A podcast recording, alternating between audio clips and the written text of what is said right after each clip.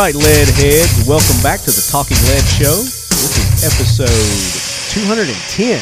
And uh, we'll go ahead and thank our guest from last week. If you guys didn't tune in to 209, we had Charlie and Joe from Ackless Defense, and we talked suppressors. So the guys uh, were generous enough to, to stop in on their worldwide tour. Uh, they were here in Tennessee. We hit a couple of local ranges, and they were uh, had enough time to stop in and do the show. So we greatly appreciate that. And we got some basics on uh, suppressor education. So I hope you guys enjoyed that. If you have any additional questions for Charlie or Joe, you can send those to me at talkinglead at gmail.com. And we'll be glad to uh, get the answers for you if we didn't cover something that you wanted to know about suppressors. So this week, as I told you guys, um, I went to an awesome event in Ohio that Asymmetric Technologies was hosting. And uh, we've got none other than Brian Borkowski himself joining us today. Welcome in, Brian. Thanks, Marty. Appreciate you having me on, man. Yeah, it's been a while, buddy. It has been a minute. We did shot show together, but uh, We I don't think I did. came on the show that time. We were running around doing other stuff at the show. I saw you a lot though. Yeah, well, you. Uh, I saw you in passing, and I tried Yeah. waving you over a few times, but you're like, ah, I got other stuff I got to do. So we didn't get Brian on at our, you know, our normal traditional shot show interview. So uh, we thought this would be an opportune time. Uh, Brian with Asymmetric Technologies has some new products. Uh, and one in particular that we're going to talk about today that he demoed at the was this your third or fourth annual machine gun shoot? Well, this is the second one that was kind of open. Gotcha. How Okay. about that? So officially, this is like the second Yeah, officially it's the second. second annual machine gun. And uh, we're going to talk about that product, and then we'll talk about all the awesome guns that we got to shoot uh, as well. Uh, but first, we've got to thank the people that make this show possible. Frontier Tactical. Check them out at frontiertactical.com. They are the makers of the Warlock system, the AR 15 multi caliber adapter that you can put on your AR 15 and be able to shoot up to 90 different calibers from your one AR platform, Brian. Uh, which is, you know, for me, from a uh, oh shit, shit hits the fan kind of standpoint, that's a great thing just to have. Quite frankly, that's just a great one to hold on to. Well, now they make their, their full line of rifles too that come standard with the Warlock system on it. So this would be awesome for just your everyday personal protection gun, your truck gun, uh, your competition gun if you're shooting competition, and uh, you just pop that Warlock system, unlock it, pull the barrel, uh, whole barrel assembly out with the handguard and everything. Pop in your new one and you're ready to go just like that. So check them out at frontiertactical.com. Modern Spartan Systems optimize your firearms, not just lube and clean them, optimize them with modern Spartan systems. They've got the gun oils, the gun grease, the copper destroyer. They've even got lens cleaners for your optics. And of course, as you guys have heard me talk about time and time again, the TVT engine oil additive for your vehicles. And uh, the lead sled, Brian, is now over 300, about 305,000 miles I've got on it. I didn't drive it to Ohio. We took uh, Pepper's uh, vehicle to Ohio, so you didn't you didn't get to see the new lead sled wrap that I've got. I've seen the new uh, the new wrap. Yeah. But it's the same old lead sled that you're familiar with. Um, we just uh, we you know we've we've clocked it over three hundred thousand miles now, and that's due to using modern Spartan Systems TVT engine additive, and that works great on pretty much anything mechanical that you can think of. So you got um, tractors, you got what else is mechanical that people would use every day. Um, Uh, What about ATVs? ATVs, you know, you might want to check your manufacturer's specs on that, but those just run typical gas, don't they? They're not gas oil mix, right? Correct. They're just Yeah. typical. Mine, mine are anyway. I mean, you can get them in different kinds of uh, engines. I don't know if you can get them oil mixed, but mine are straight gas. Both ones I have. Yeah. We beat the shit out of them, quite frankly. I know that they've been testing it in some NASCAR vehicles. Uh, there's been some uh, some big NASCAR names that we can't mention yet that have been testing it out and using it. Uh, and uh, they've got some industrial applications that they've been using their product for as well. So check them out, modernspartansystems.com.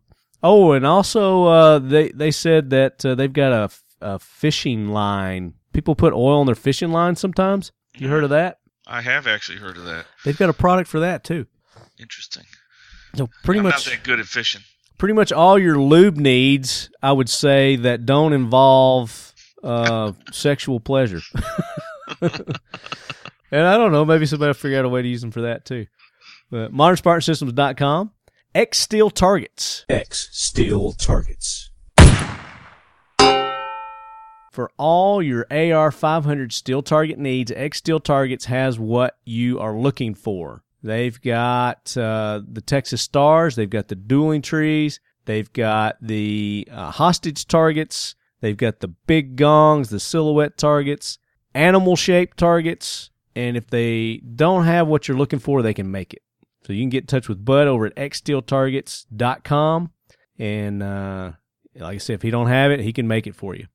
Now, I noticed you had a lot of steel targets at your range. And we beat them up pretty bad too. Uh, we put holes in just about every one of them. Did we really? Yeah, I need to. I, I did not get them from X Steel Targets. I, I'm not sure where our guys bought them from this time. But I tell you what, I like. I like the fact that he's got ones on here. I'm just looking right now with you, Yes. all the way up to 50 BMG, and gosh knows we could have used that. Exactly. So I'm going to get you in touch with Bud, and we're going to get your range outfitted with some X Steel target. Um, yeah, we put holes. We we bought 500 steel, but we put holes right through almost every single one we had. Almost one or two of them survived, but and uh, we were we were blasting a uh, a 50 cal too. Um, Yep. And it was I don't know who sighted that thing, but it was right on target. it, it was it was nice. It helps when you're shooting only 250 with Well, that- 50 cal. That's true. Yeah, that is true. And speaking of Riton, the official optics of Talking Lead, Riton USA Optics, R I T O N. And uh, those guys, Brian and I have been sitting here. Um, we're trying to get Brian fitted for a perfect scope for his new AR 15 that he's got from Nordic Components.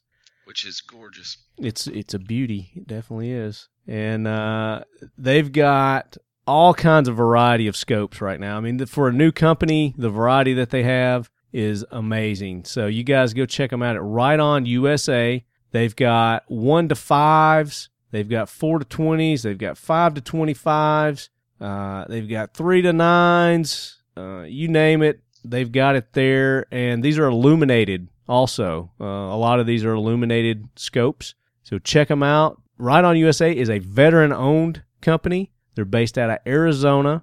And uh, the episode that we did, I guess it was two two episodes ago with Brady. Uh, we did a little basic scope education, rifle scope education for you guys, and uh, that's a series that we're going to continue with Brady. So go back, listen to that episode, learn the basics of rifle scopes, um, the parts, the components, uh, different aspects uh, of the scopes and that in that realm. And then we're going to bump it up. We're going to get intermediate in our next discussion. Uh, we'll talk about best ways to sight in your scopes, uh, best uses for certain type of scopes, uh, and then of course these guys also are getting into rangefinders. So we'll be talking about some rangefinders, best way to use rangefinders, uh, and then they've got an awesome pair of binoculars, uh, Brian, that you were able to test Those out. awesome. Uh, crystal clear. It's a 10x. Uh, I mean, you, couldn't get a better picture out of. I've never seen a better picture out of any binoculars. The quality that you're getting out of these things, they're well protected. It's got that rubberized covering over it. They've got great covers for the lenses to protect your lenses, uh, and it comes with an awesome little carry case as well. Uh, and then the red dots, as we talked about, I guess last week and the week before, they were coming out with their micro red dot. Uh, it's the uh, Mod 3, and that should be out by the time you guys hear this episode. Should be shipping. Uh, it's not on their website as we're talking right now, but they should be posting that when this show is posted. So go check them out at ritonusa.com. Yeah, I was very impressed by those binos. Um, you know, I admittedly my uh, scope uh, knowledge is not that strong, but I've seen a lot of binos, and uh, at, at that kind of price point for that kind of package, it was, uh, it was a gorgeous, gorgeous picture. Yeah, I mean these are your the your thousand dollar and up type binos. The quality that you're getting out of these binoculars, and everybody's reaction that I let try out at that event, the, their first reaction was "Holy shit!" it's uh, it without fail. I mean, that was everybody's first reaction. It was like, "Holy shit! These are crystal clear."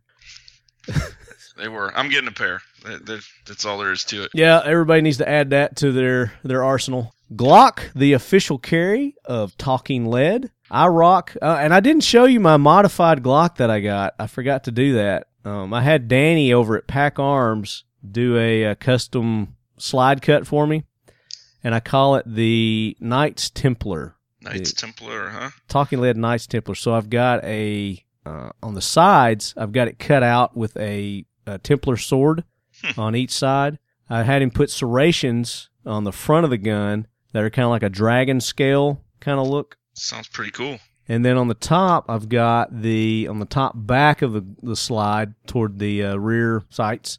I've got the um, the cross, the Templar cross, cut in on it. You got to post a picture on your. uh There's pictures everywhere. You're behind, brother. And I am behind. Too much for that work shit. You, you've been traveling too much, brother. Settling, I'm going to settle down here for the next week or two. Only only one or two trips. There you go. Cut it down to one or two a week. I'm on I'm on your your site right now, and I'm looking. Okay, if you go I to want to see it. you know, Facebook or Instagram. I, I am on your main, but I'm going to Facebook. Okay. Yeah, don't go to my personal one. Go to uh, go to Talking Lead, uh, Instagram or Facebook, and we've got pictures of it posted uh, randomly through there. But uh, Glock. So visit Glock at us.glock.com. And speaking of Glock, I'm going to have some great news for you guys in the next couple of episodes. I'm going to Glock this week. So as you're listening to this show, uh, I'll be at Glock's facilities in Smyrna, Georgia, uh, with what they call the the Glock Summit, the 2017 Glock Summit. So I'll be taking their operators course there, uh, and then I'm pretty sure they they haven't said, but I think they've got a new product that they're going to be unveiling, and it might be, and I'm just speculating. Well, you guys remember the episode where we had the MHS, the modular handgun system discussion, where uh, the U.S. Army was doing their competition to pick the next uh, gun for our servicemen and women between SIG and Glock and Beretta and uh, several other companies, and it you know boiled down to to SIG and Glock. And as you guys know, SIG came out uh, with that going on to the next phase. They haven't officially, from my understanding, picked the SIG yet, but the SIG is in the final stage uh, of that competition. But uh, that gun that Glock submitted, you've seen the pictures that we've posted uh, on Instagram, Facebook. I'm thinking that's the gun that they're going to unveil and probably release, make available to the public. So, Brian, their their new gun, the new Glock that they've got, it's a Glock. It's on a 17 frame, but it's a 19 slide. So they've cut that 17 frame down to fit the 19. So you're getting that longer grip with additional uh, magazine capacity. They've taken the finger grooves out of that grip. They've added an external safety, so you get a an ambi safety. I, I personally love the ambi safety. Maybe it's just all the time in the army that I'm used to it, but uh, I, I I like that feature. Right, you know, and that's the thing that that's one of the the features that that was a re- requirement for your handgun to have an external safety for the army to use it. So a lot of our military men and women who were trained on external safeties probably will appreciate that. I know that uh, in the public, I've talked to several people that won't buy a Glock because it doesn't have an external safety on it. So this is going to fill that void, and I'm sure they're going to continue to make their non-safety um, external safety Glocks. So you guys don't get your panties in a wad. They're still going to have those available. But again, I'm just speculating that this is the gun that they're going to release. It's got an ambi um, slide release also. I like that. Uh, they put a little lanyard thing on there, which you know, milit. That's another military thing. And what else was it? Oh, it's it's going to have their MOS system, so the ability to put different sights on very easily on that top rail. So uh, that's the things that I know right off. There's some other things that they didn't disclose to me that the gun has, or some internal parts that they've changed as well. I'm guessing maybe some spring, um, some new spring systems. I don't know. I'm speculating, so I just want you guys to know that. It's a good looking gun there. I'm looking at it right now. 19 MHS. Yep, that's it. I like it. Yep. And it's uh, that that doo doo brown. I, I like it. I think some people were calling it peanut butter brown or something like that. But Peanut butter brown. yeah. So uh, you guys stay tuned. Uh, we're gonna have some great info coming from Glock here in the next upcoming episodes of Talking Lead. What capacity is that mag? The um the 17, I believe it's six, 17. 16 rounds. I'm looking. I'm looking right now, and I think it's 17. Is it I see a 17 rounds? and uh, I, I zoomed way in on the uh, the mag pick there. It looks like that it's 17, 16, and 17. I see. Well, we've got the world of information at our fingertips. I'll just look it up. So I, I carry the uh, the 23. I'm a 40 guy, Brian. You know, I'm I one like of those. 40. I love 40. Don't you? You won't hear me mess with 40. A lot of people, you know, bust on the 40, but uh, I, I've got you know just to go 17 rounds. The Glock 17 is 17 rounds. How about that? 17 rounds. Isn't that something? Hey, our buddy from uh, Tusker just texted me. Let's see what he's saying. So I told you he was going to uh, Africa. Mark Hunt's literally he's a he's a world renowned hunter really, and uh, he he's always somewhere. Every time I call him, he, I, some days he sends me a, a picture of, of uh, what he's gotten from wherever in the world, and it's it's something different every month. So So that's got to be our uh, our next thing to do with him is we need to go on an African hunting trip with him. Oh, he goes everywhere. He goes Asia. He's climbed the mountains to go after Tor and jealous. all kinds of crazy stuff. jealous. So we'll we'll tell you who Mark is. Who we're talking about Mark in, in just a little bit as we get into talking about our machine gun shoot. But uh, I hear that jackwagon train rolling in, Brian. Uh, it's coming down the tracks. Where's it going? Bring that train in, Gunny. Hoorah, Semper Fi, do or die, hold 'em high at 8th and I. It is time for the talking lead jackwagon of the week, so brace yourself, baby. So I was going through the news to this morning, and uh, this is Saturday morning. I'm kind of recording late than later than my normal time, but uh, you, you guys have heard us talk about those smart guns in the past, and uh, there's been a guy who, well, first off, there's a company that has released a smart gun. There's a, a smart gun that is out there, and I guess it's commercially available where people can go buy it. I think it's ex- expensive as hell. Uh, it's made by a company called, I want to say it right, Armatix, A R M A T I X. And what it is, is it's a, it's a combination. You got this wristwatch that you wear. That I guess it's got some sort of a um, electronic signal that when it's close enough to the firearm, then it activates it and you're able to shoot it. But it's got its own sort of, you know, obviously its own frequency. So there's a guy who's been able been able to hack this system using, and I'm I'm assuming it's probably a rare earth magnet, Brian. Got a little bit of experience with those. Right with the uh, the the product that we talked about in the past, the artificial shoulder pocket. Uh, those magnets are freaking phenomenally strong. I mean, they will break your finger if if you're I not careful. it snap a lot of people who are not paying attention. That's part of the fun. I was actually, you, you'll get a kick out of this. I was actually um, changing my tail light out of the lead sled the other day, and one of my screws fell down inside this hole that I couldn't get to. You know, I was like, holy shit, you know. So I went and I got the the ASP. I got my ASP, and I magneted that some bitch out of there, and it just sucked it right out. I was like, it's yeah, strong, man. It's something like seventy pounds of pull between the two. I'm telling you, I was like, yet another use for the ASP. But uh, so this guy, um, and he goes by the name. He's got some pseudonym name that he used. He's some famous uh, hack guy, computer hack guy. Uh, Plore, P L O R E. Uh, so he recently discovered that he could shoot the gun without wearing the paired watch by placing a fifteen dollars magnet next to the weapon. See, it said he also managed to disable the weapon remotely by jamming radio signals so it couldn't shoot. Uh, so basically, what this guy, I mean, his whole purpose was just to, I guess, find flaws with the gun, you know, find exploits. And I don't think the company hired him for this. I think he just did it on his own. Uh, but, you know, the smart guns, there's all kinds of things that I just don't like about smart gun technology. One is anything smart can be hacked, you know?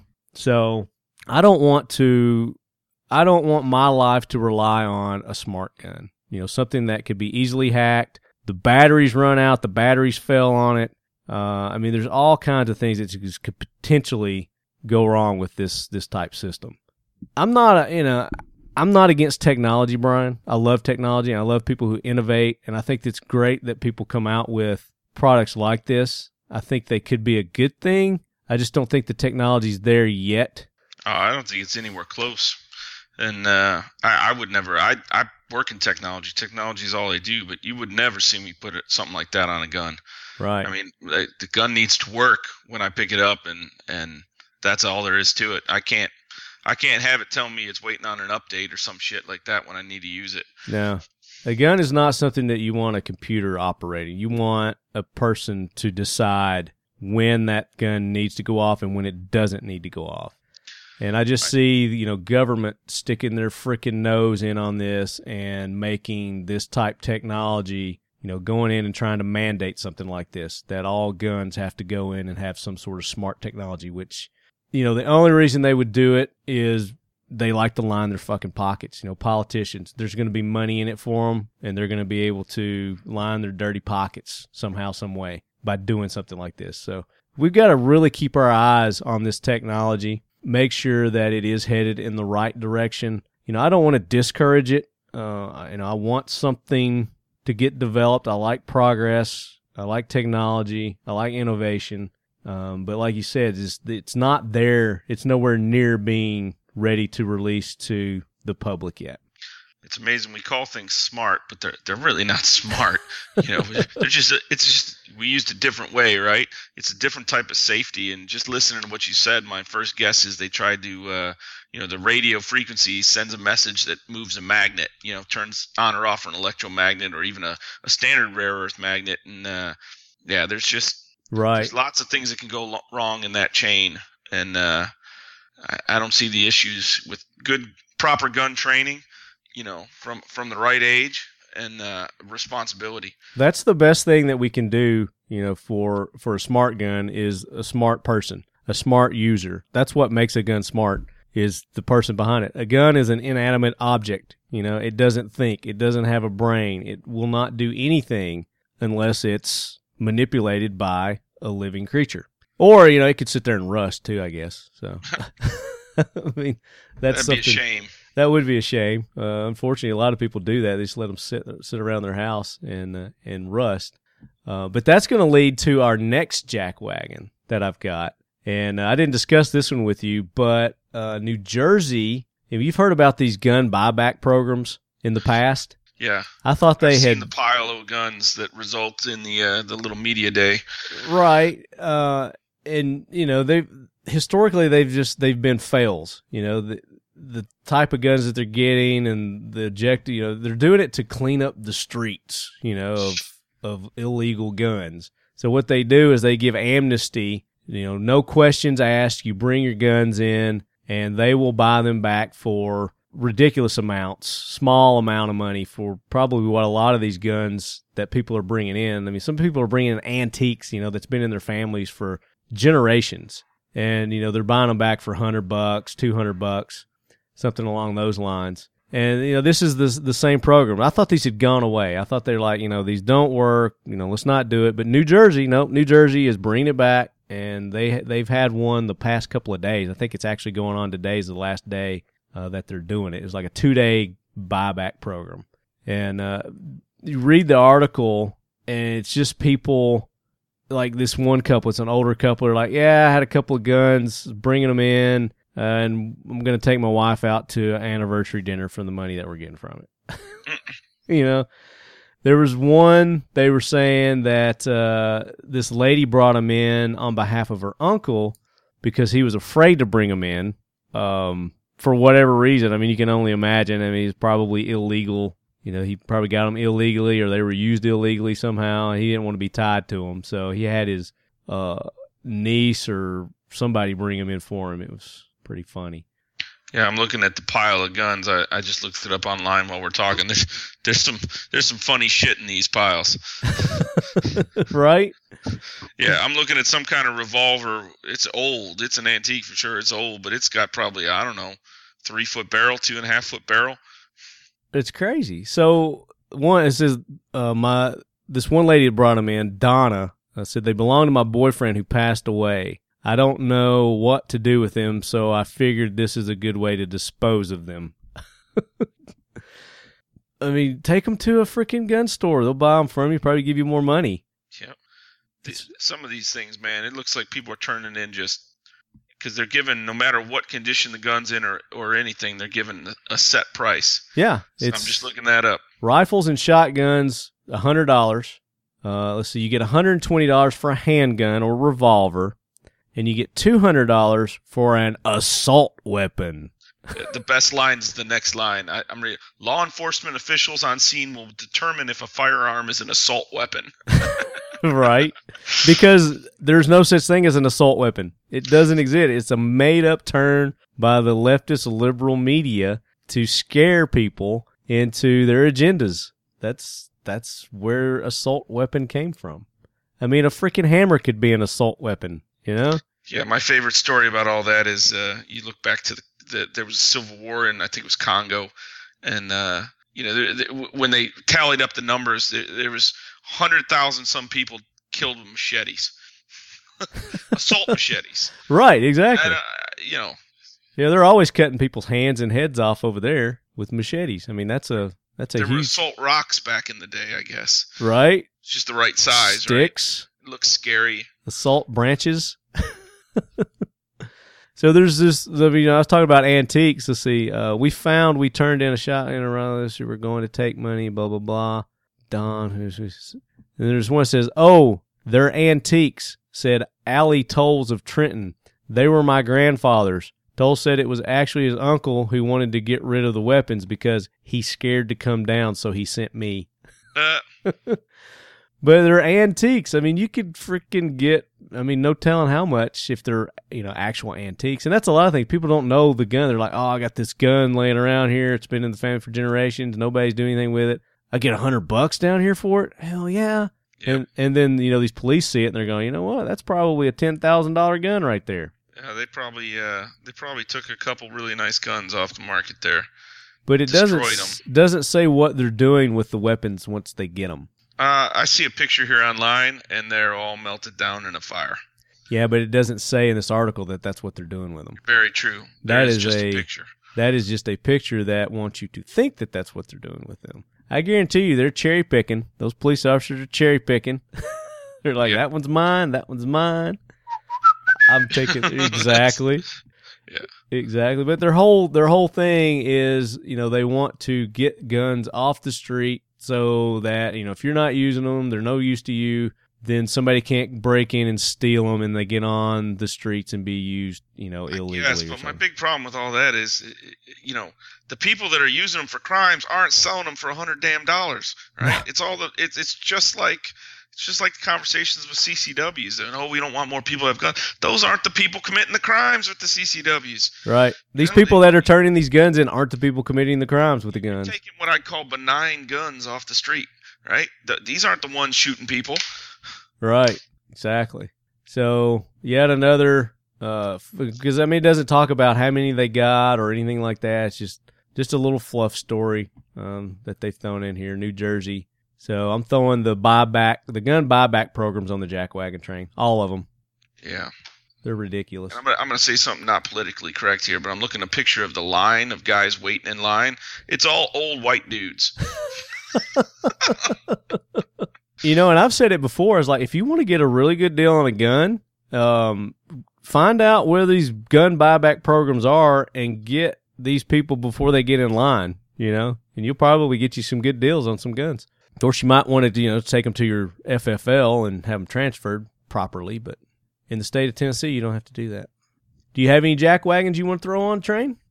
You know, Anybody come to mind? y- nothing's coming to mind right now. There's lots of shit. You know, I you know I'm just not fired up about any of them at this exact moment, which is a good thing. Right, it's still a little I've early in trying the to morning. Stay off things like Facebook and, and stuff like that lately, uh, just to just kind of You get your blood pressure down. yeah, just get the blood pressure down. You know, reset a little bit. You got enough stress in your back. life. You don't need uh, this fake news jacking you up, do you?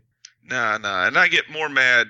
You know, I get less mad at the actual fake news. I get more mad at the people who believe fake news and don't have the brain cells to figure out the difference. Or or the I was gonna say, you know, not be so lazy and just just double check and verify it. You know, a lot of people just take it at face value, and like you said, they you know they won't go verify the information. They're just oh well, that's what he says, and that's what it is. Most people don't even read the article because usually towards the end of all the fake news articles, they put one little smidge of truth in there or one little thing that debunks the entire headline. Exactly. They're trying, Yeah. they're trying to, you know, say, "Oh no, we we told you," you know, but no one reads down to the last line. They read the headline and make an assumption and move out, and uh, that that's the part that really drives me crazy. Right. Like like this headline right here says this is why a new documentary is calling the Simpsons racist. So so people read that they're like, "Oh, the Simpsons is racist." And they don't read the article. You know, they don't go through and read the article. They just all of a sudden now they'll stop watching the Simpsons or they'll start saying the Simpsons is racist. And if you read the article, which I haven't done,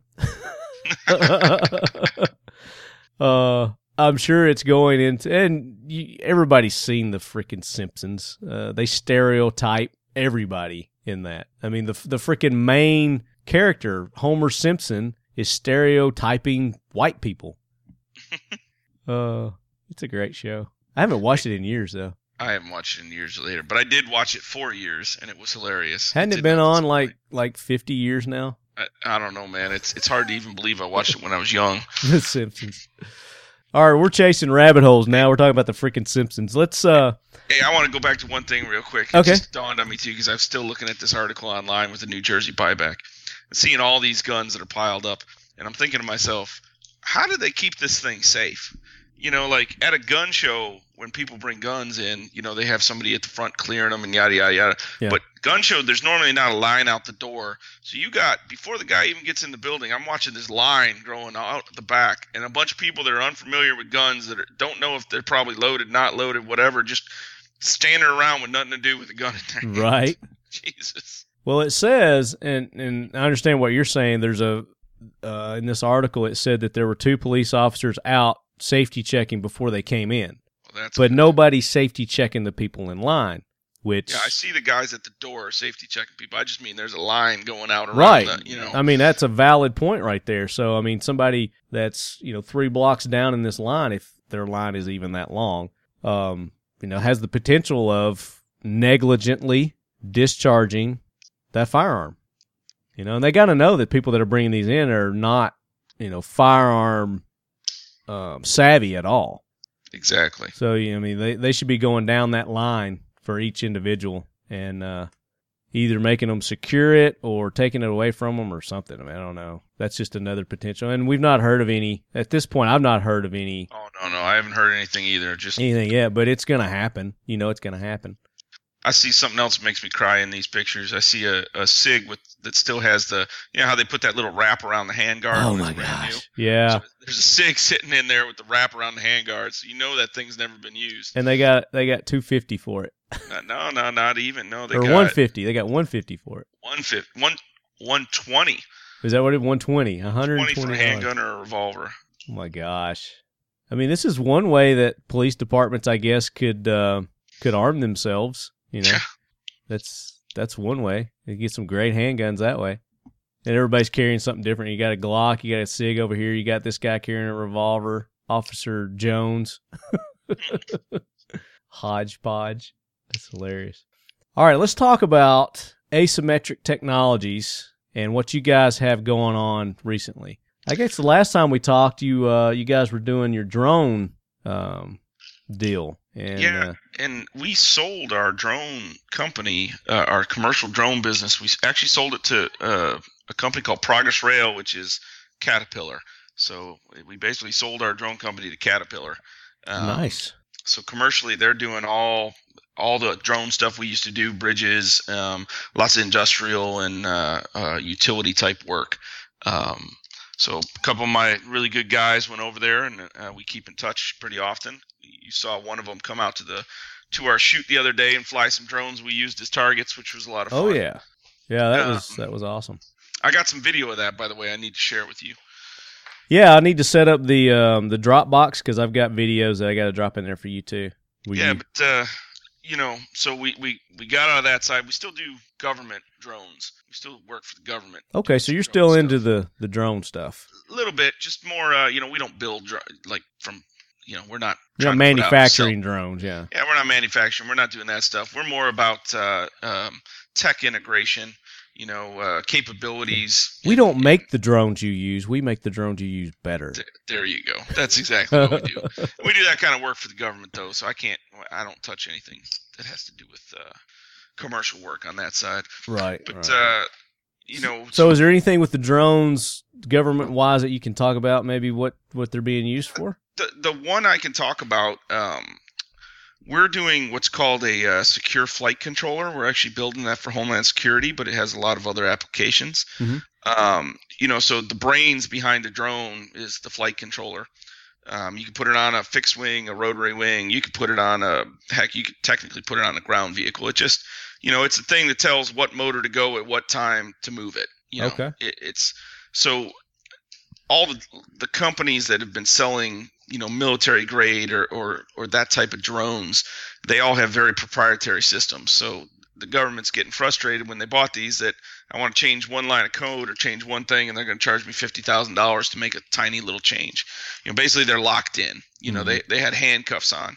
So you look at the the whole other side of the industry, which is um, academia, you know, colleges, test centers, um, you know, people doing cutting edge stuff out in the hobby market, and um, you know, even some of the little industrial markets, they're they're using what's called open source type stuff. They're using um, Pixhawk, or th- there's all kinds of different things that they can use. Um, and the issue with all those things were they weren't secure. So the government saw some great capabilities coming out of these open source guys because they're all cutting edge people in universities and stuff, really pushing the limits of what drones can do. But they couldn't use any of it because it wasn't secure. Mhm. So what we've come in is we we're building a a brains the the flight controller for for the uh, for the drone, and that flight controller is going to be secure from the ground up. So you'll know what type of software you're running. It's going to put a partition in it to understand, you know, it one will check to make sure that what you're running is safe, and after it checks that, nothing else can get in and touch that. Um, it'll make sure if your drone goes down, so if the, they use it, it automatically wipes all the data on it. It'll encrypt the, the, the command and control which you use to control it and which you use to see the pictures coming up and down so nobody else can hack into it, take over your drone. Um, so we're putting all these security features in that will still run open source software. Uh, so we're trying to give them a secure place to use the most cutting edge stuff that's coming out, and uh, so far it's been really successful and a lot of fun. Cool. Yeah, that does sound fun. I always wanted to uh, get with you guys when you did one of your drone demonstrations and and uh, take part in that, but I never never could make that work out. But that that that that um, technology you're talking about right there sounds like you know one of these science fiction movies. I don't know. Did you ever see the movie Stealth?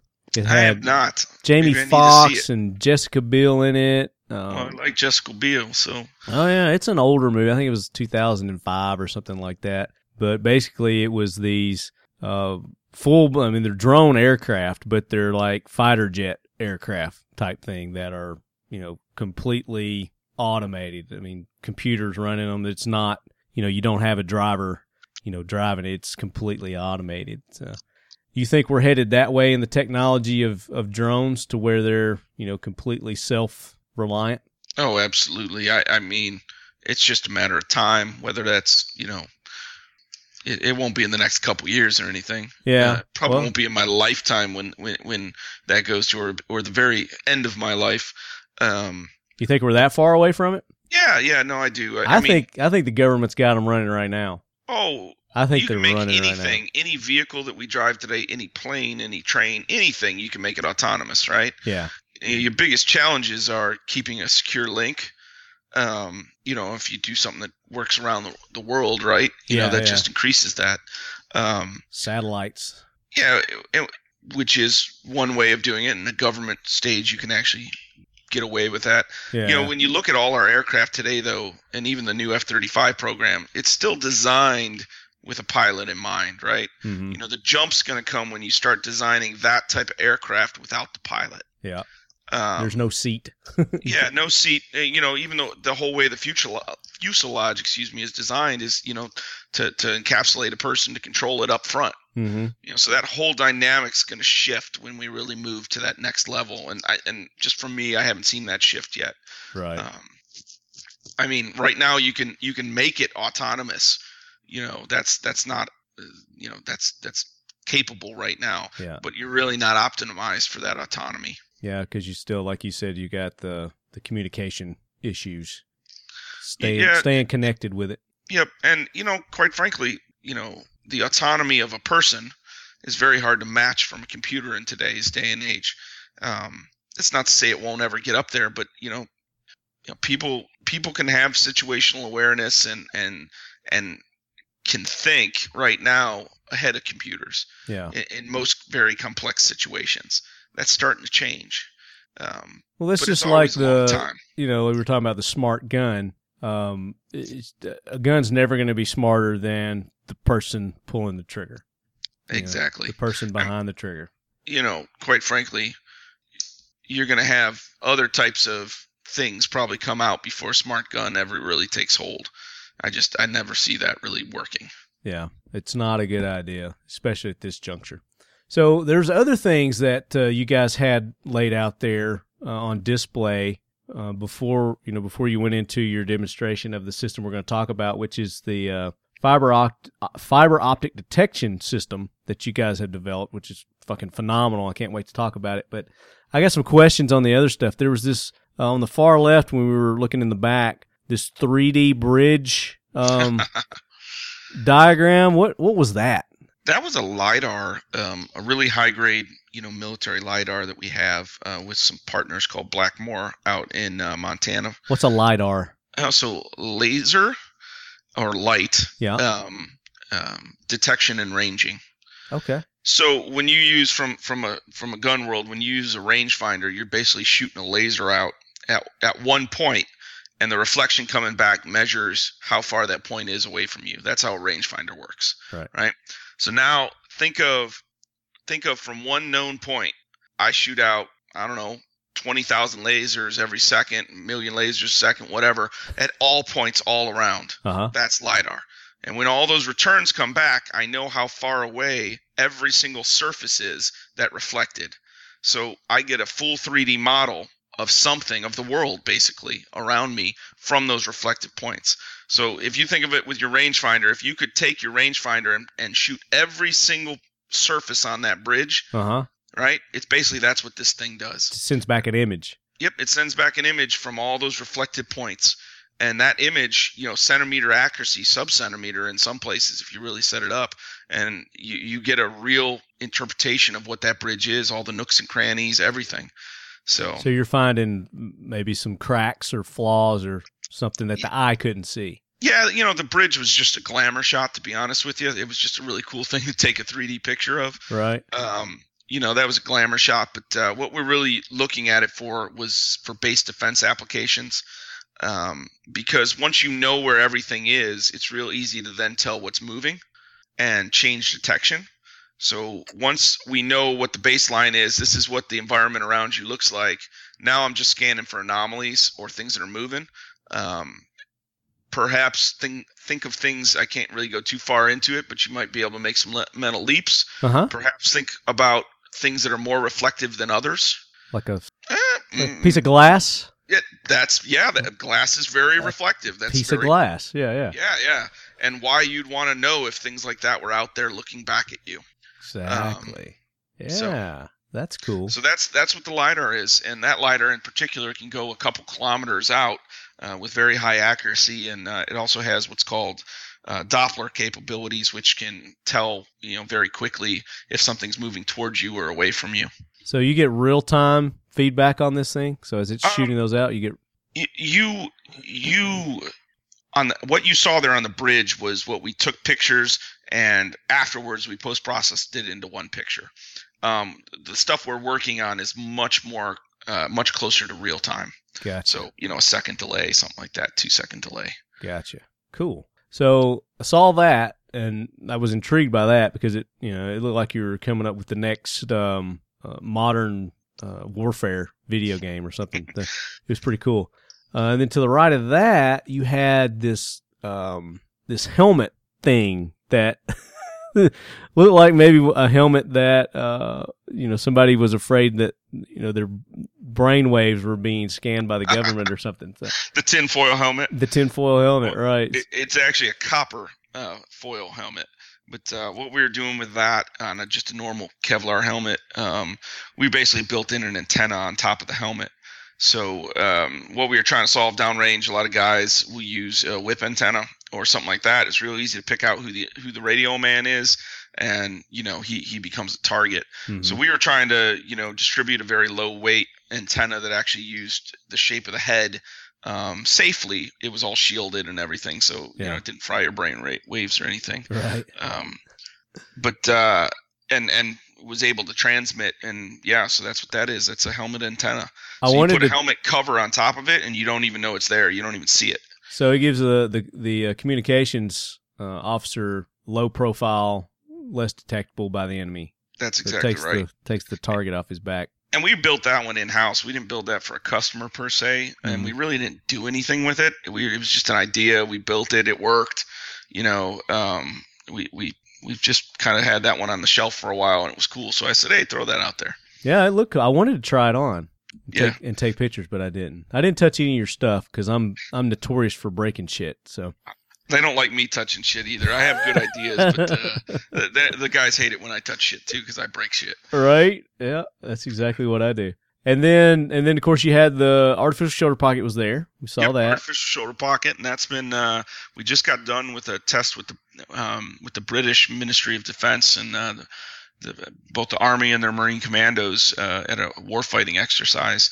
Um, we just got the report from them, which came back, which it showed improvement in uh, speed and accuracy for their best shooters they have in the military, which were their um, Royal Marine Commando shooting team. Nice. So uh, if we help the Royal Marine Commando shooting team um, Improve their speed. yeah, it- yeah, there. improve definitely. speed and accuracy on drills they do all the time, and it was noticeable across the boards. Um, you know, Yeah. my, my take on that is how much we can do for for the guy who doesn't know how to shoot or or very novice shooter. Right. Um, And for know- those who don't know what the artificial shoulder pocket is for our new listeners, uh, what it is, it's a system that Brian has developed using rare earth magnets um, that goes on. I mean, it'll, it'll fit on your, you know, your vest, your kit, um, and it goes obviously where you shoulder your rifle. So uh, it implements a, a rare earth magnet in the buttstock of the rifle and then the sh- the shoulder uh, area of the shooter. That that pretty like Yeah, high level great. description of it. Yep, no, that's great, and it was just a idea born from you know me and my guys trying to shoulder our weapons and getting very frustrated with the types of body armor that were you know interrupting a good shoulder weld. Um, you know that that's a that program's a labor of love. Uh, that program's got nothing to do with money for me. Yeah. Uh, it, it's a black hole of money, but uh, I, I believe in it. I, I really believe in it hundred percent. And um, I know it was uh, when you first released it. Uh, it was very well received uh, from the audiences that we, you know, we showed it to. And uh, I mean, again, when when I'm looking at your stuff, and same thing with this fiber optic detection system that we're getting ready to talk about. I mean, my my head just starts turning in all the different kind of uses and applications that that uh, that it could be used for. So, speaking of that, let's go ahead. Let's get into the fiber optic detection system, the FODS. Um, so, give us give us a, a and I guess you can talk about this openly, right? I mean, is there any? I mean, there's probably some secret stuff that you can't reveal and talk about, but uh, to the level that you can describe it, describe this system for us. Sure. No, I can describe it. It's commercially available now. Um, all my experience came from some classified military programs I worked on back in the day, but uh, now it's there's a commercially available version and uh, that we have. So now, um, bottom line, uh, you know, first of all, it's I mean, it's it's seriously cool stuff. Yeah. It really obviously, is. we're using fiber optics. wave Yeah. um, what's happening you're taking just a standard fiber optic cable um, we can send that fiber optic cable in the commercial version up to 100 kilometers from one site you know i need something you know a server rack four u's and a server rack which you know basically i don't know six inches tall you know and about the depth of a server rack Mhm. and from there I can go 100 kilometers on on fiber optic cable, and it breaks that fiber optic cable virtually, if you will, into five meter zones. So along that you know 100 kilometer path, I've got 500 channels out there. Excuse me, Wow. 5,000 channels. five out there. Wow. little five meter sections. Um, so 50 meter, excuse me, 50 kilometers away in one direction, I could tell you if there is a somebody running, walking, digging, driving a vehicle, shooting a gun, climbing a fence. Um, I can tell the difference between a person and an animal, so a biped and a quadruped. Wow. Um, so basically, the history of the systems came from um, uh, actually the Navy was was some of the first ones really playing with it, and it was the Navy sonar guys. So how it works is when you put energy down into the ground, when you walk, when you shoot a gun, when you do any of those things, um, that energy stresses this buried cable, and you read it with the lasers, and each one of those stresses all that energy you put in, whether you're walking or something, has a unique fingerprint to it, a, a, unique signature. And basically, you're just looking for that signature over, you know, the distances of the cable. Um, so, from a perimeter application, or a pipeline, or a railroad, or or some some kind of linear asset uh, or perimeter, that's what it's really suited for. And uh, I mean, it does it does a phenomenal job. It does. And the demonstration that you did, you showed, um, you did several different, um, I guess, noise. Um, what's the word I'm looking for? Uh, fuck. We did we, we did different you know threat scenarios basically. Threat scenarios, right? Different different noise. Uh, you know, detecting different noise threat scenarios. Uh, not necessarily threats, but just different noises, so you could just um, differentiate between what was a threat and what wasn't a threat. The cool thing about it is what you guys do is each, you know, like walking, a walking has a distinct kind of pattern. Running has a distinct pattern. Cutting a fence has a distinct pattern. So you guys can program this into your system and once once you tell it that that pattern is a threat, then it'll alert you.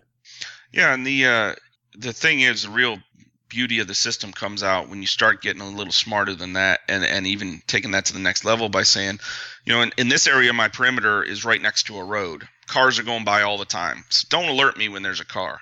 Right. But if a car stops and a person gets out and walks, you know, then I care right? Right. You know, or another location, you know, you might have a perimeter of an industrial facility or, or utility, which is is where our first customers are in this. And there might be somebody that walks their dog every day, right? You don't care if that person walks their dog every day, right? But if your fence starts getting a hit and you know there's other activity inside your perimeter that you can see, now now that becomes, you know, that that's that's how you discriminate with false alarms basically. Mm-hmm.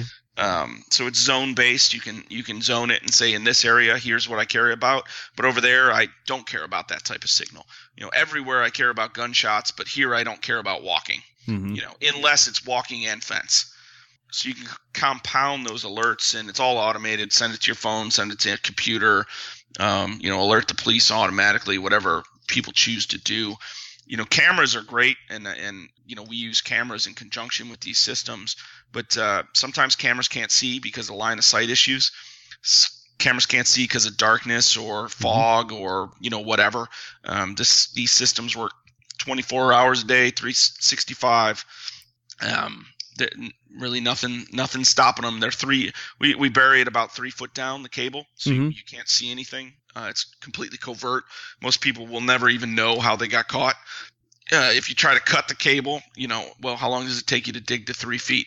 Because i'm going to see you when you walk up when you put a shovel in the ground you know when you drive up i'm, I'm going to see all that. Right. Um, that's another s- distinctive sound digging. You showed that you know showed your guy out there digging and you know it had a distinctive you know sound wave um, related to it as well. So yeah, it's all automatic. There's somebody's trying to dig that, up your line, then you're gonna you know you're gonna know it's gonna send you an alert and alarm.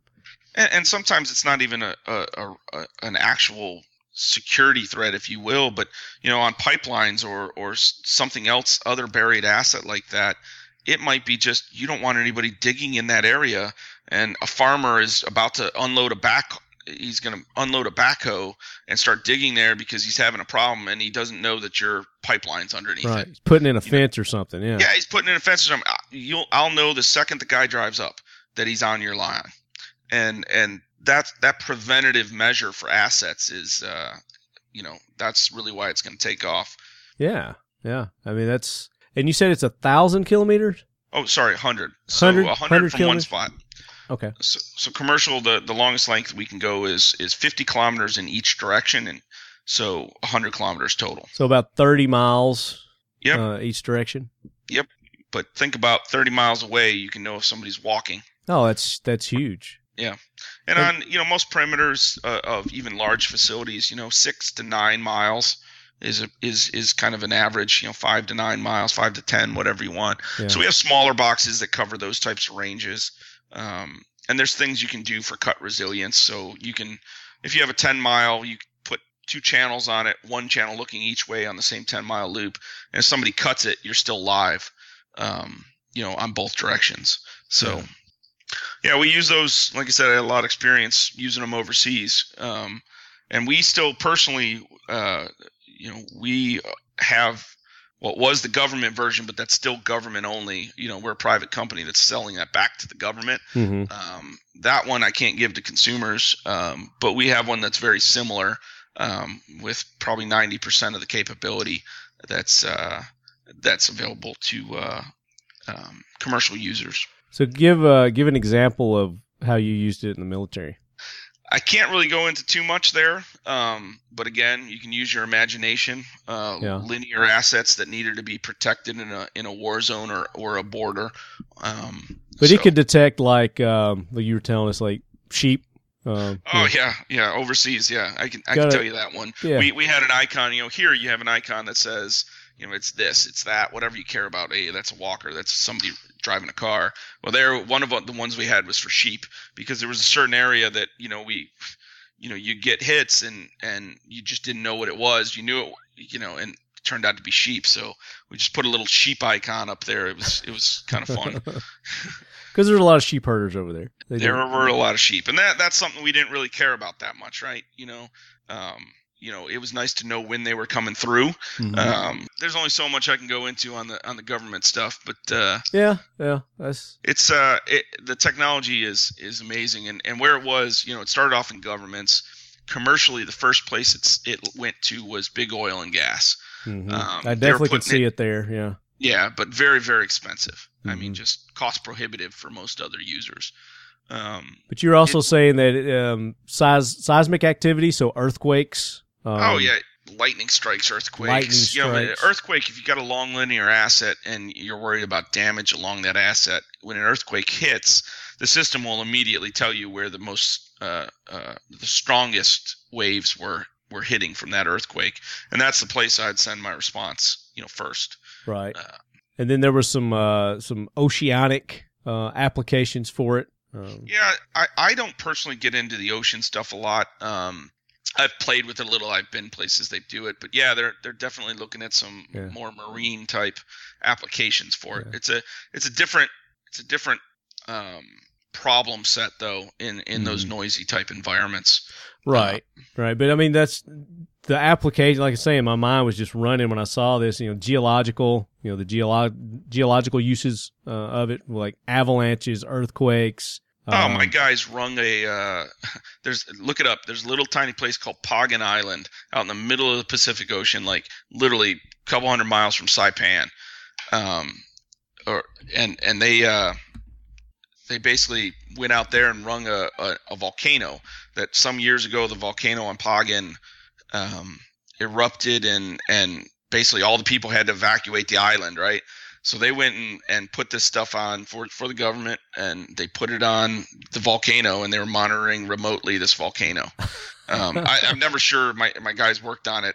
We, we didn't really do the data part of it. We did other parts of it.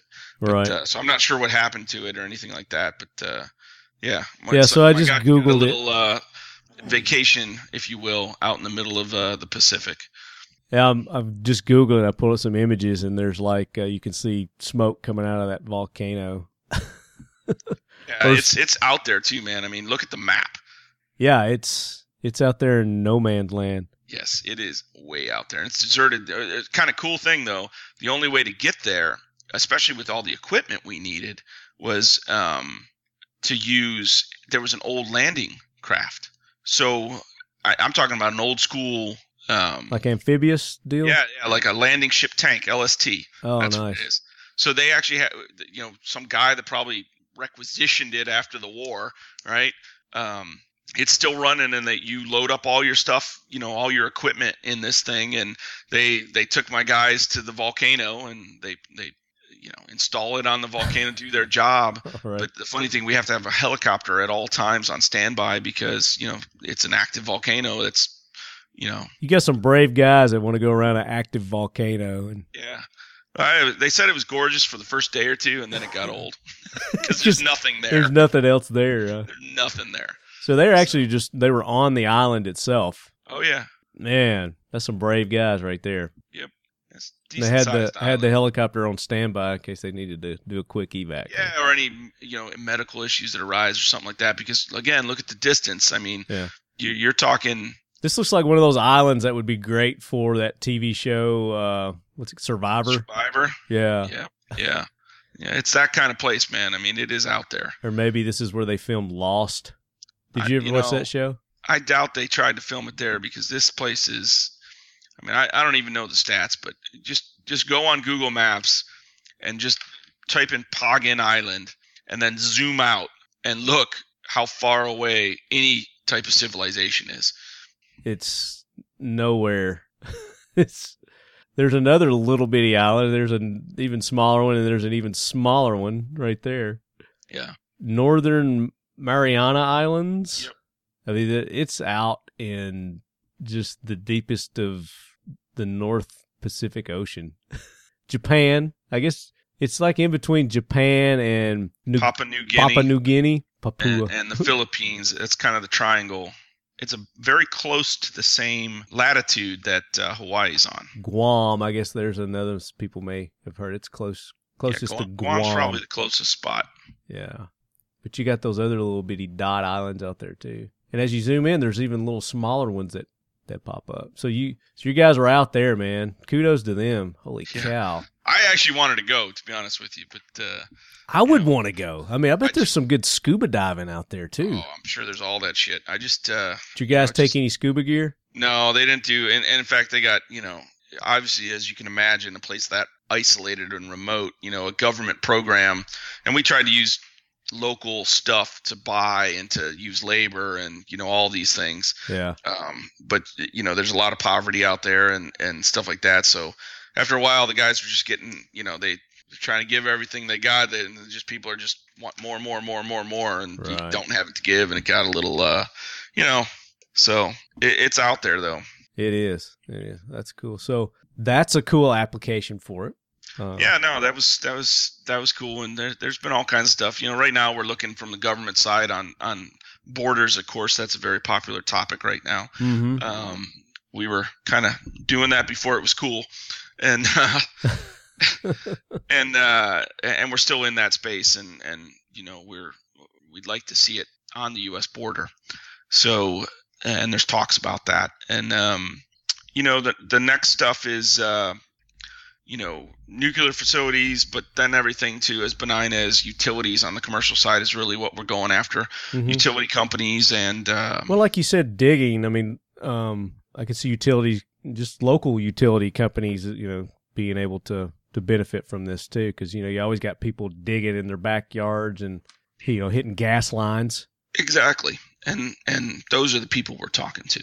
Yeah, so they could immediately get an alert said, "Oh, freaking Joe Bob's out there putting in a fence. I'm getting ready to hit our gas line." They're supposed to call. You know, you're supposed to call before you start digging, but a lot of people don't do that.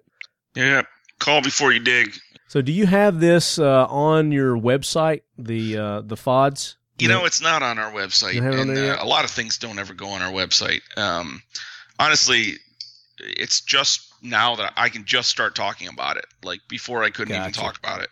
Um, and and there's a new organization called the Fiber Optic Sensing Association that just started, and they're kind of trying to get it more more uh, publicity and more well known. yeah. I was kind of against that because I think something like this needs to stay quiet. I wouldn't even be talking to you or holding that demo um, if it wasn't for some of these other changes happening. Because Yeah. from our perspective, you know, the quieter you keep something like that, the better your clients are. No, absolutely. Yeah. And uh, but it's coming out in other places, so you know we decided. Cat's out of the bag. Yeah. Yeah, it's out of the bag. You can't beat them. You you join them at some point. So Right. um, no, it eventually we'll have all that up there, and I'm working on getting it now. It it uh, Now you're just going to be, you know, you're just going to have to come up with uh, more ways that it can't be defeated. So, Yeah, which is going to improve the technology, which is good. Absolutely, and there's just a natural evolution of that stuff. I didn't want it to start this soon, but it started. So uh, you know, we we adapt to our environment and keep moving. Well, I was very impressed with it, and like I said, I my wheels were turning, coming up with all kinds of applications for this. Um, if somebody wanted to get in touch with you, they just go to Asymmetric Technologies if they're interested in this product. Yeah, I know we got a lot of you know we got a lot of commercial people that listen to this, military, obviously, uh, law enforcement that listen. Yeah, Asymmetric Technologies um, is the name of the company, and asymmetric.com. Um, and you, you can call into the main site. You can, you know, heck, any any of the lead heads reach out to you. To get my Absolutely. stuff. I don't like to throw my stuff out there willy nilly because we, we get too much junk. I got But, you. Uh, Yeah, just Yeah. reach out to uh, If you've got a question for Brian, uh, you can shoot it to me at talkinglead at gmail.com. Uh, if you've got some ideas and maybe some other applications to where this uh, could be useful, uh, send those to us as well. We'll get those to Brian. He'll get in touch with you, talk to you about that. Uh, And one of the other things, you know, when you have existing cameras around a perimeter, you can use this the fiber optic to to backhaul all that information from all your other sensors. But you can also use it to tip and cue your cameras. So our system gets an alert; it automatically tells your camera to look at that, right? Um, right. Yeah, that's something that we didn't talk about. Yeah, we have four cameras for the demo. had four cameras set up, uh, and then it was like a split screen. We saw all four cameras. And then over to the right uh, was the the FOD system in action, and uh, it was basically vertical lines going up and down. So each perimeter had its own section, and then as something was detected, then those waves would show up. And they would all be very distinctive, and depend depending on the intensity, you you know it, it could tell you different intensity levels like you were telling us, I mean, you can detect uh, the weight of something. I mean, you can't do you know specific weight, but you can tell something heavier, something's heavier than uh, a person. You know, if a car comes by, or like the backhoe when it was doing its work. Uh, it's very distinctive. Yeah, and those uh those things if you had an application like at a at a facility, right? We could see when somebody opens the gate to your facility, right? We could see if a truck comes every Thursday and that truck on one Thursday random is either way too heavy or way too light, right? We will we'll sense that automatically. It's those anomalies Yeah. That you really over time you get a pattern of life from this system. Mm-hmm. here's how life looks like seismically in your operations Yeah. right? And we look for anomalies and we investigate those anomalies. And and there's both operational things that you gain from that and security. Because if you remember we showed the generator. The generator was out running just you know the generator's running. And this was the signal that the generator had. We put the choke on the generator and that the choke on the generator now turns on a whole different signal uh, on our system. So we know that that generator is not operating correctly. So that would be something to say hey your generator is about to run out of gas in a choke Right. scenario. Or you know hey that piece of equipment there is resonating differently than it does than it normally does. If you're talking about an electric um, you know maybe a transformer or or some other piece of equipment isn't working how it normally does. We'll see that just just its normal resonance. And uh, and also you'll see you know complex attacks right? I i can see it's five meter zones.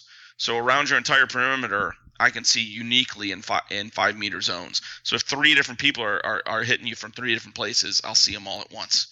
Um, you know if you'll see high intensity and low intensity um, or frequency um, we can catch those within the same zone Yeah, and uh, like you said, you could program your cameras to once they detect something, they can just automatically swing over, so you can you can get a visual also. Yep, and that's what we normally would do with people that have, um, you know, integrated systems. Right, right.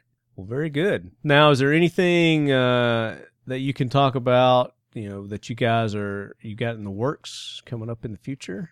You know, um, you're always, I mean, I love something. innovation. Yeah, I love innovation. I know you guys are, you know, very innovative company. You're always coming up with cool ideas and products. Um, We got more ideas than we have time or money. money, given that's, time. that's the main Um, thing.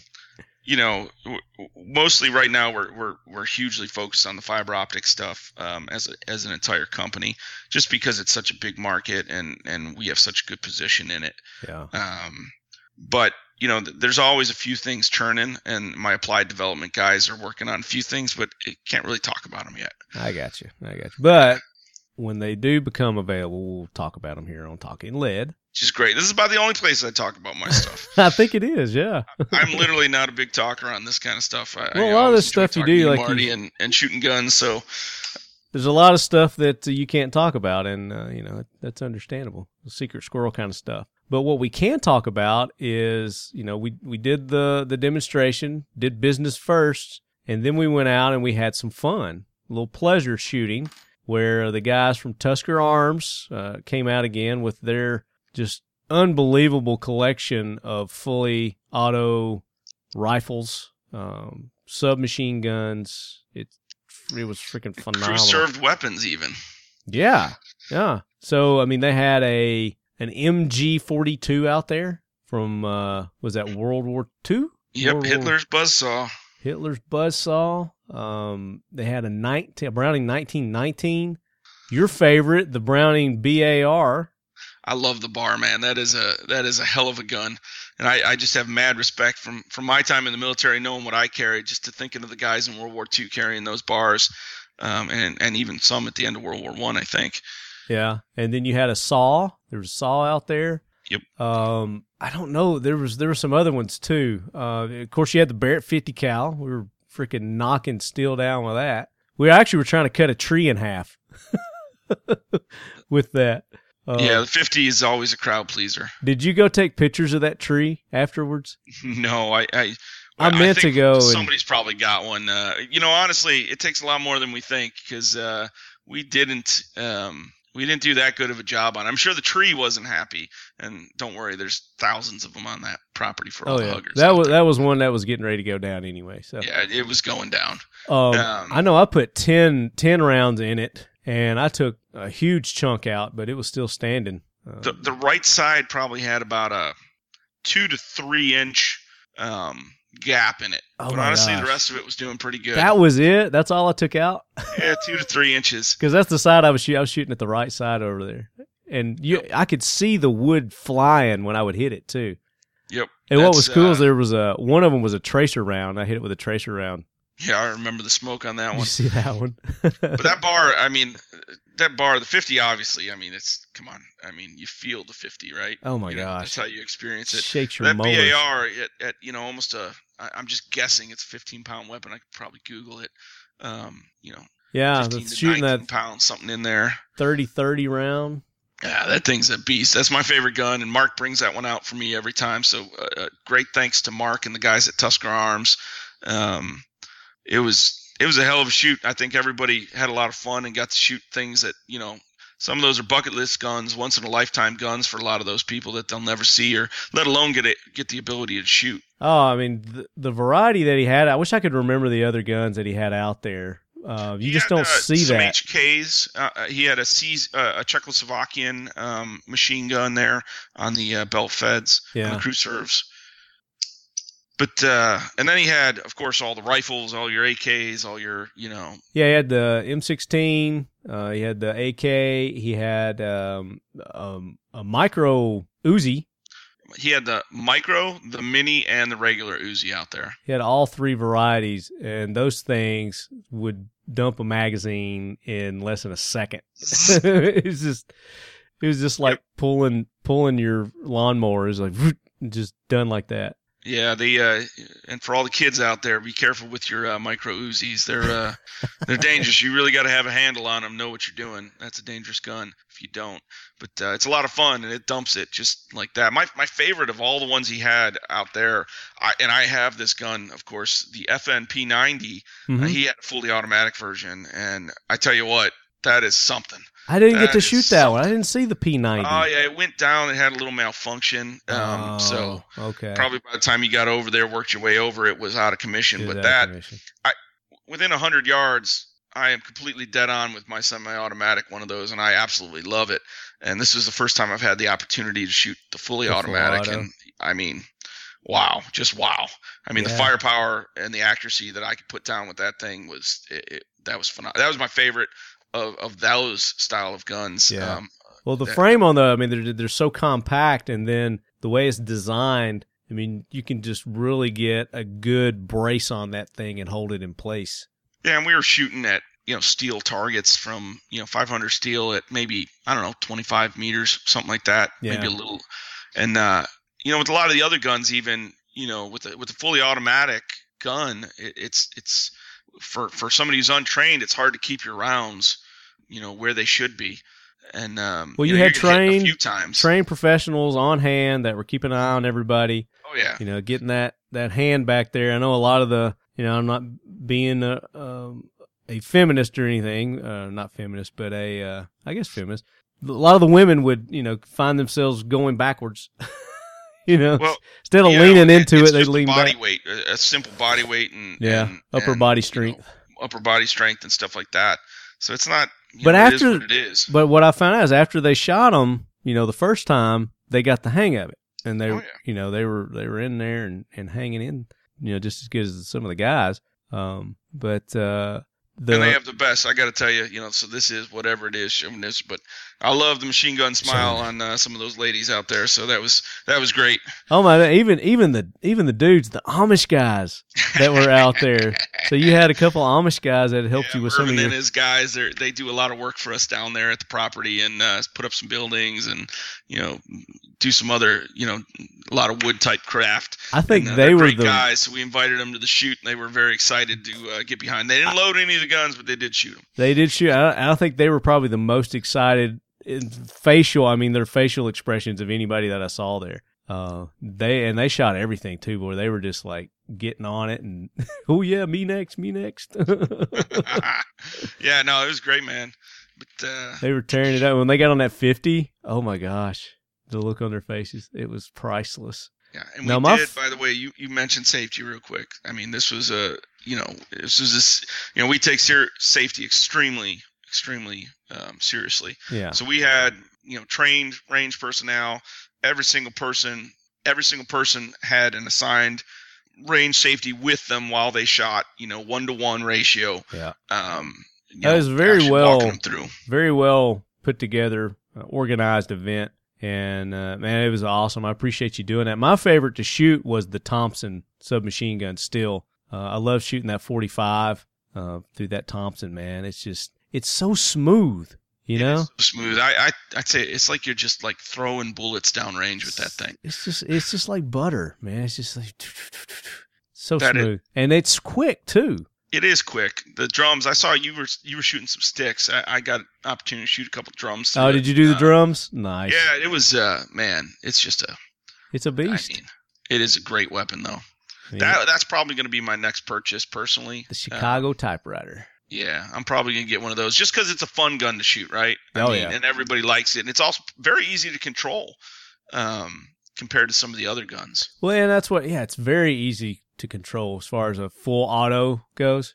Um, compared to that nine millimeter Uzi that we were shooting, Oh yeah, it was, and we're shooting a forty five. I mean, you would expect forty five to be a lot harder to control than a nine millimeter, but uh, night and day as far as controllability, ver- the Uzi versus that uh, that Thompson. Did you shoot the Mac 10 I did. I shot it um, two years ago. I shot two it. years ago? Yeah. Yeah, that's the suppressed one. yeah, yeah. That's that's the ghetto dumpster there. That's what I call that one. Just it just dumps that mag like. It's just it- yeah. It's There's nothing refined about it. It's just like it's just a freaking chainsaw, man. It just chews through those bullets. Uh, how many rounds did that hold? uh, it's 25 or 30. I don't remember. 25 or honest with you. 30. I mean, it's less than a second it dumps that. Yeah. It's crazy.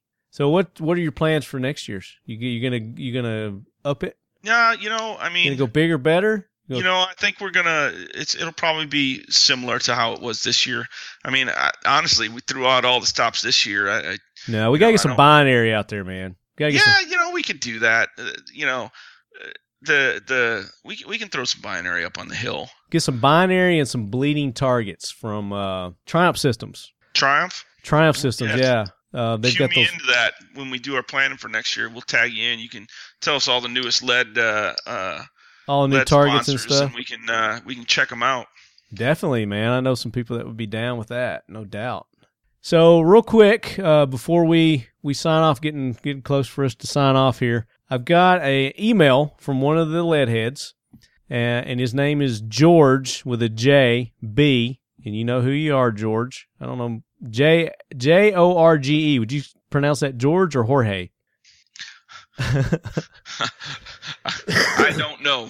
okay, George, you, you're going to have to send me a phonetic uh, how you say your name, but I'm going to go with George right now with a J. Um, so he pointed out we had a mistake in last week's uh, show when we had Joe and and Charlie on. Charlie mistakenly said that OJ was paroled from California, and we threw the California penal system on the uh, the jackwagon train. It was actually Nevada. Nevada, yeah. You know, accidents got... happen. People, you know, make mistakes. Uh, we were talking about some California stuff prior to that, so I can see where he. California deserves it, though. Because, I mean, I'm just saying. Yeah, absolutely. I mean, California, even though, you know, Jorge, I know you're from there. Jorge, George.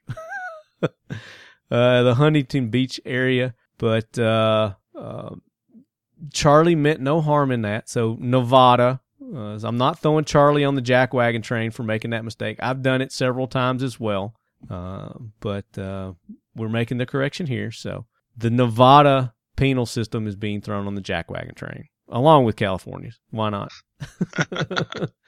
so also, um, George had submitted some ideas for the Talking Lead uh, Leadhead logo design contest and uh, he wanted me to to read these out to you guys, even though his his wasn't selected. So he had a couple ideas. Uh, fantastical talking lead head designs. So one is left hand sitting on top of a saddled horse sized yak that's shooting lasers out of his eyes. so, so eh, on that one, George. Uh, Lefty's gorgeous long wind-blown hair is swaying in the wind like Fabio on the cover of a romance novel.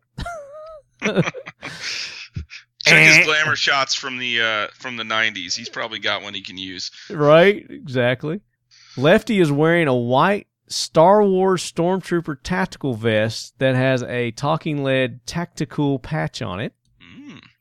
Lefty is holding the Yak's reins with his left red C3PO arm, rocking his Glock in his right hand while aiming and shooting down zombies.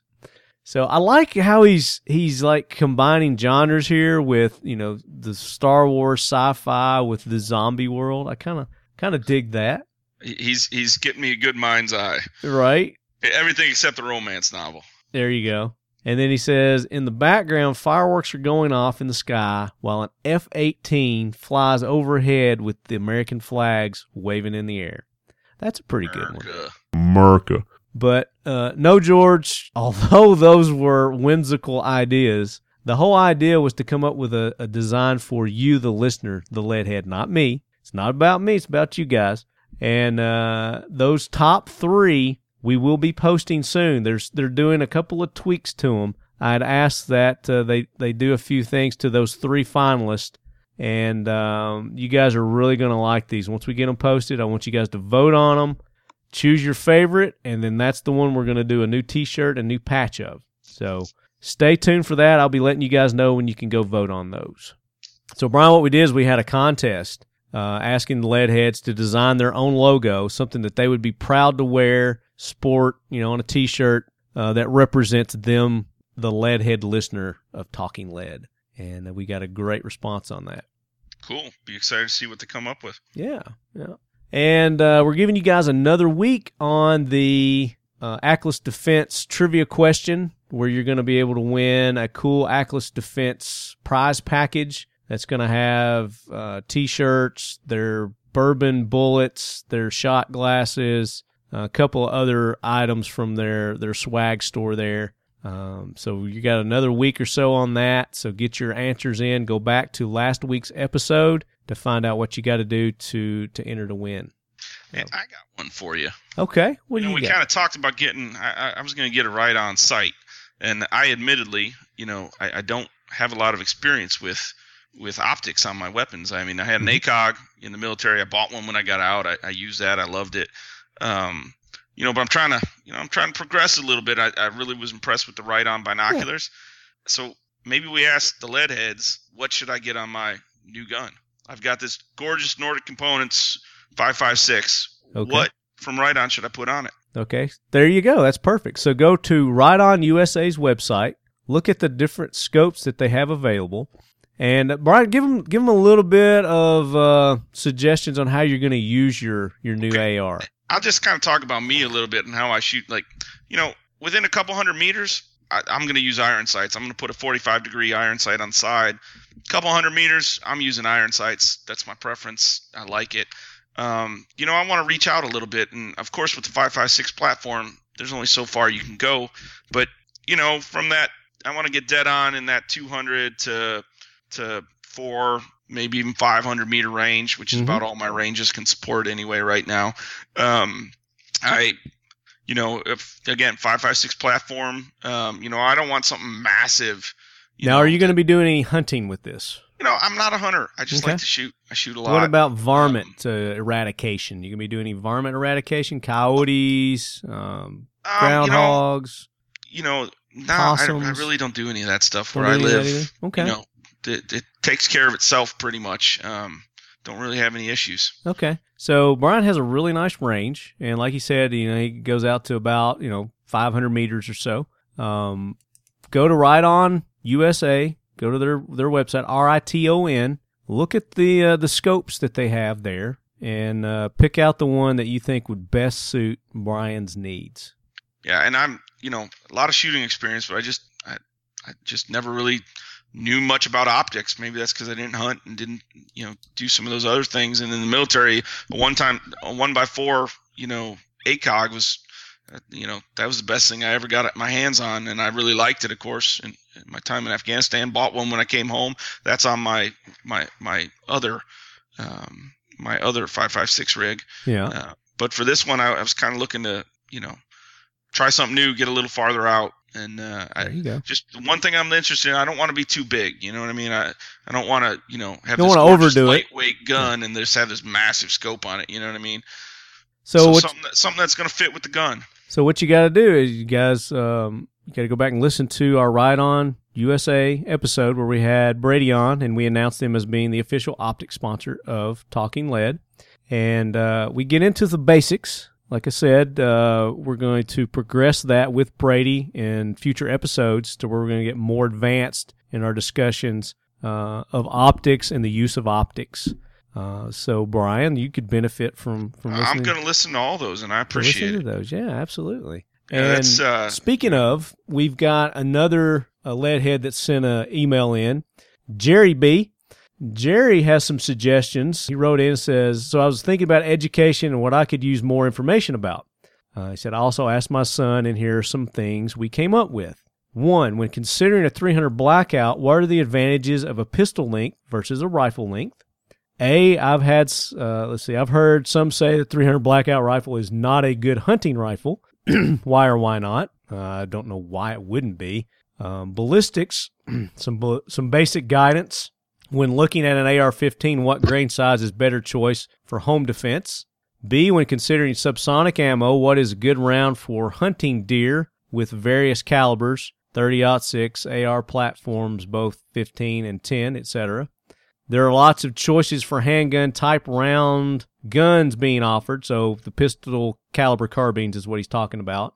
Uh, you can get 9mm, 45, etc. in a rifle. Um, and he says, for example, Palmetto State or even uh, Keltec Sub 2000, um, even uh, Hi-Point for that matter, they make a, a, a nice um, rifle carbine. Why would I choose this type of rifle? What is the best use for a rifle of this type? How do the ballistics for this type of rifle match up or compare to AR platform or other rifles, for example? Are these better as home defense guns? Uh, let's see. He loved the show on optics and suppressors. He wants more uh, info on that. As you said, we're going to be doing more of those. Uh, he wants to get Zeke the Squatch back on uh, and talk and talk about the Sonoran Desert Institute and uh, how their programs would help under understand firearms and benefit um, uh, firearm owners. And let's see, maybe a teaser tidbits from some of the courses if Zeke if not Zeke, then someone else. Uh, I'm sure Zeke would want to would want to do that, so I'm sure that wouldn't be too hard to get Zeke on, and we could talk about some uh, gunsmithing courses that they offer, uh, which I highly recommend. I mean, if you're going to own firearms, you need to know how to work on your firearms, no doubt. just from the the few courses that I took from SDI, I, mean, I learned a ton. So yeah, definitely would be beneficial to take some sort of a gunsmithing course. Uh, let's see, a few weeks of shows prior to Black Friday show that will help us wade through the overwhelming deals, discounts, and bargains.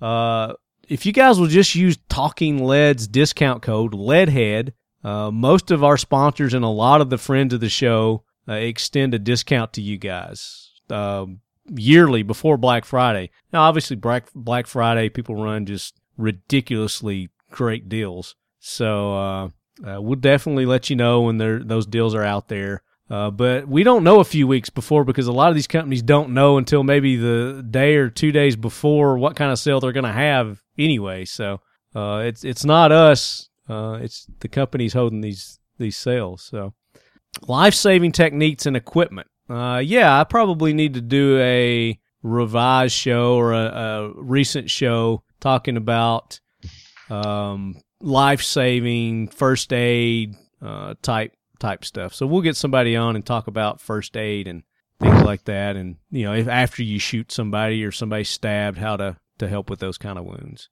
Because you're going to use that. Quite frankly, you're going to use you're going to need medical skills um, before you'll need gunfighting skills. Because you're going to be driving down the road and see somebody that's hurt, or you know, walking through the mall, and you know, you might need to help somebody. So, pretty important to know first aid. Let's see. Information regarding setting up a trust for guns, silencers, suppressors. And we've done a lot of these this stuff that you're talking about in past shows. Um, but yeah, I mean, we could do some some recent I shows. Just did that a couple, you know, about a year ago. I set up my trust. Wow, awesome. Good for yeah, you. it was pretty easy, honestly. I it mean, is. It's pretty easy. It's pretty inexpensive. Uh, yeah, now, as far as gun expensive. gun trusts go, now I mean, Obama got that law passed that uh, that you know everybody on the trust now I think has to have a background check and you know do some things, but still a good idea to have one set up if you're going to own um, NFA type items. So yeah, we'll get uh, probably get Joe back on and, and talk about that a little bit. We did talk about it a while back with VSO Gun Channel Curtis Halstrom. Uh, I do recall that we did. Uh, it was right before they were getting ready to pass that law. We were talking about it. So very good. All right. So, any of you leadheads, you got questions, you got suggestions for the show, you got jack wagons you want to throw on the jack wagon train, you got suggestions for facts to fight the miss, email those to us at talkinglead at gmail.com. And please, wherever you're listening to this show, where it's iTunes, iHeartRadio, Stitcher, you know, your favorite podcasting um, app, leave us some feedback. You know, do a review on there for us because that helps us in the ratings. Um, and even if you're not, download an app and go leave us a review anyway. so uh, we would greatly appreciate that. Brian, thank you so much again for being on the show, taking the time. I know um, you've got a busy weekend ahead of you here, and uh, that was just a great shoot that you had again. Uh, I hope you continue to do that every year. Yeah, no, man, and we'll keep inviting you out, dude. It's fun to have you there. And uh, once we get, a, we got a lot of video. We this year we had a, a dedicated video and uh, camera crew out there, so I'll make sure we share those pictures with you. Awesome, very good. And we'll be posting those in the the those videos and those pictures, so you guys make sure you check our social media. Uh, I've got a great video of the the demonstration that you did and uh, I'll be working with Brian. And if he gives me the thumbs up, I'll post that on YouTube so you guys can actually see this uh, FOD in action. It's it's pretty impressive. Appreciate, yeah. man. Thank you. Big thanks to all our sponsors, Frontier Tactical. Check them out, frontiertactical.com. X Steel Targets, xsteeltargets.com. Modern Spartan Systems. Check them out at modernspartansystems.com. on USA, the official optics of Talking Lead. And make sure you guys uh, submit some suggestions for Brian for which uh, which piece of glass he needs to put on his AR. 15. Uh, email those it. email those to me at talkinglead at gmail.com. Optics noob. There you go. Well, I am too. And, you know, that's what I was talking about in our in our episode when we got Brady on, and that's why I wanted to get those guys on as a sponsor. Is uh, you know I've, I've really immersed myself into you know the rifles and the handguns and you know the ins and outs of that and taking gunsmithing courses and i never really got into the optics uh, but you, talk to, to to most of the experts and they will tell you that you know the optics is the most important thing that you can have you know on your rifle And uh, you know, a lot of them say you're supposed to spend double the amount you spend on your rifle, which you know I don't buy that horseshit right now because Riton USA, their optics are extremely affordable and they are of you know probably some of the highest quality that I've seen. Um, now, like they say, they don't compete with Leupold or you know some of those ten thousand dollar price scopes, but their optics are just as good, if you know, if not better than some of those. And it's a veteran owned company, family owned, um, com- completely honest, honest, and they've got the best warranty, Brian, in the industry. If you don't like your scope, they give you, you know, for any reason, uh, I think it's like ninety days or something like that. You can send it back, and they'll give you a refund. If at any time during the life of your scope it breaks, you send it in, and they're not gonna they're not gonna fix it. They're just gonna replace it. They're gonna give you a brand new one. and that you know I've seen a lot of veteran companies, and we we do our warranties pretty similar when we send products out, man, because it's just well, I'm gonna give you some shit that works, Right. You know, it's it's not some big corporate thing saying, oh well, you know, no, it's all right. I'm gonna make it right. You know, Yeah, there's nothing. I love that. Nobody that understands, you know, needing things to work when they need to work than a veteran. You know, especially a combat veteran. I love it. I love it. And you know, I all I needed to do was look through those binos. uh, you know, It that- did it all, yeah, didn't it? I- yep. That, that- okay. I, I'd love to see one of their. I'd love to have one of their scopes. And honestly, their price point's good, so that's why I'm saying Leadheads help me figure out the right one. I'm not worried about in in that range. I'm not worried about the price. Yeah. Um, I'm Yeah. putting it on a, a really nice gun, and you know, so let's go. You're gonna you're gonna get the you and for that price to have a have a warranty like that attached to it. If it breaks at any time or malfunctions, you just send it back, and they're gonna send you a brand new one to replace it. Can't beat that. No, Riton USA, baby. Glock, the official carry of Talking Lead. And uh, we, we, I'll be getting you guys some more info on Glock coming up, some new products, hopefully that uh, they're going to be releasing to the general public, and uh, that's that's coming up. I'm leaving actually Monday to go do that. Well, I'm actually, believe it or not, I'm going to pick up one of those MHSs if they come out with it. Um, I will. I, I've yeah. always been. I'm not a Glock guy though, and I'm not saying that disrespectfully. Glock. It's just you know I've always been a. I, I've always really liked to have my safety up there, and, and every gun that I carry. I, I don't know why. Army days, whatever. You know, I, Mhm. I it's not that I fear that it's going to go off. I, I know they're completely reliable. It's none of that. It's just my training, my muscle memory. That's what I know how to. You know, that's what I remember. Exactly. That's that's It's a step that you've got yeah. in That's my step. discharging your firearm. Yeah. Yeah, and uh, you know, I just I- I don't want to try to work around that. I want to work with it. So I'm actually kind of excited that it has that. So uh, I'm definitely going to pick one up. Very cool. And again, I'm speculating, guys. I don't know that that's you know what they're going to be doing. I'm just speculating. Just a Joe Schmo here, uh, using my educated guess. Maybe it's a carbine they're coming out with. Maybe it's a rifle. They're, you know, I don't know. a Glock rifle. How awesome would that be? A Glock AR. I would buy it. Hell's yeah, in a heartbeat. But until then, if you uh, if you want a a uh, PCC pistol caliber carbine in Glock, Nordic Components makes a phenomenal nine millimeter that's compatible with your Glock. And oh, by the way, uh, you just pop out the magwell and you can put in uh, an adapter, uh, or actually not an adapter, it's another magwell that fit uh, Smith and Wesson. It'll fit 1911. It'll fit you know whatever. Um, they've got the adapters that'll go on that platform. You just buy the magwell that you need, and uh, it'll go for your brand, Sig, you know, whatever it may be. Pretty fucking cool. Well, Brian, It's that good, that's uh that's it for the show. We're gonna wrap it up here. Um, we got to have you on again. Are we gonna see you at uh, Shot Show this year? I'm not sure to be honest with you. Yeah, you kind of going different directions with our ASP product and uh, looking to possibly uh, somebody's trying to buy the rights to that at least in some of the markets. So Okay, well I'm sell not it sure. to This them. is the first year. I'm not sure. Sell it to them and just come out as a freaking. I would Spectator, man. We got a lot of other stuffs in that in those types of markets. You So, can be uh, my co-host. You can come out as media with Talking Lady. You can be my co-host. Outstanding. Uh, that might be fun, dude. It I will think be it would be fun. fun. You know, my biggest problem with Shot Show is all the money I spend on the side. I can't control that. No, you can't. Unfortunately, neither can I. That's why I don't like to go too often.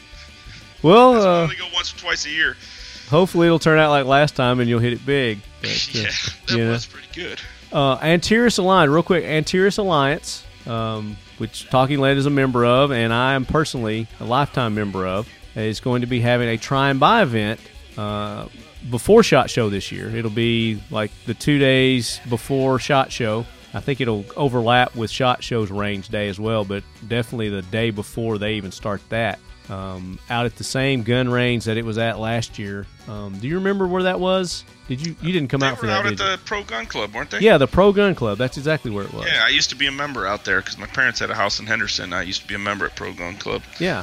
It's a nice facility. It is, and it they uh, they only had a few ranges last year, but this year they're taking over the whole the whole facility with their try and buy event. So it's going to be a huge event, and if any of you lead heads are out there, put that on your calendar. Uh, you can go to uh, uh, website and uh, get more details on that, and we'll be talking about it more in the days to come. Um, but I just wanted to throw that out there and let everybody know that that was going to be um, coming up this year too. So.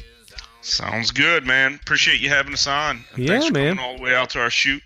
I know it was a stretch to have to uh, uh, take your day up shooting all those fine weapons from Tusker. Oh yeah, man. It was just it was painful. I hated doing that. I just work, work, work, work, work.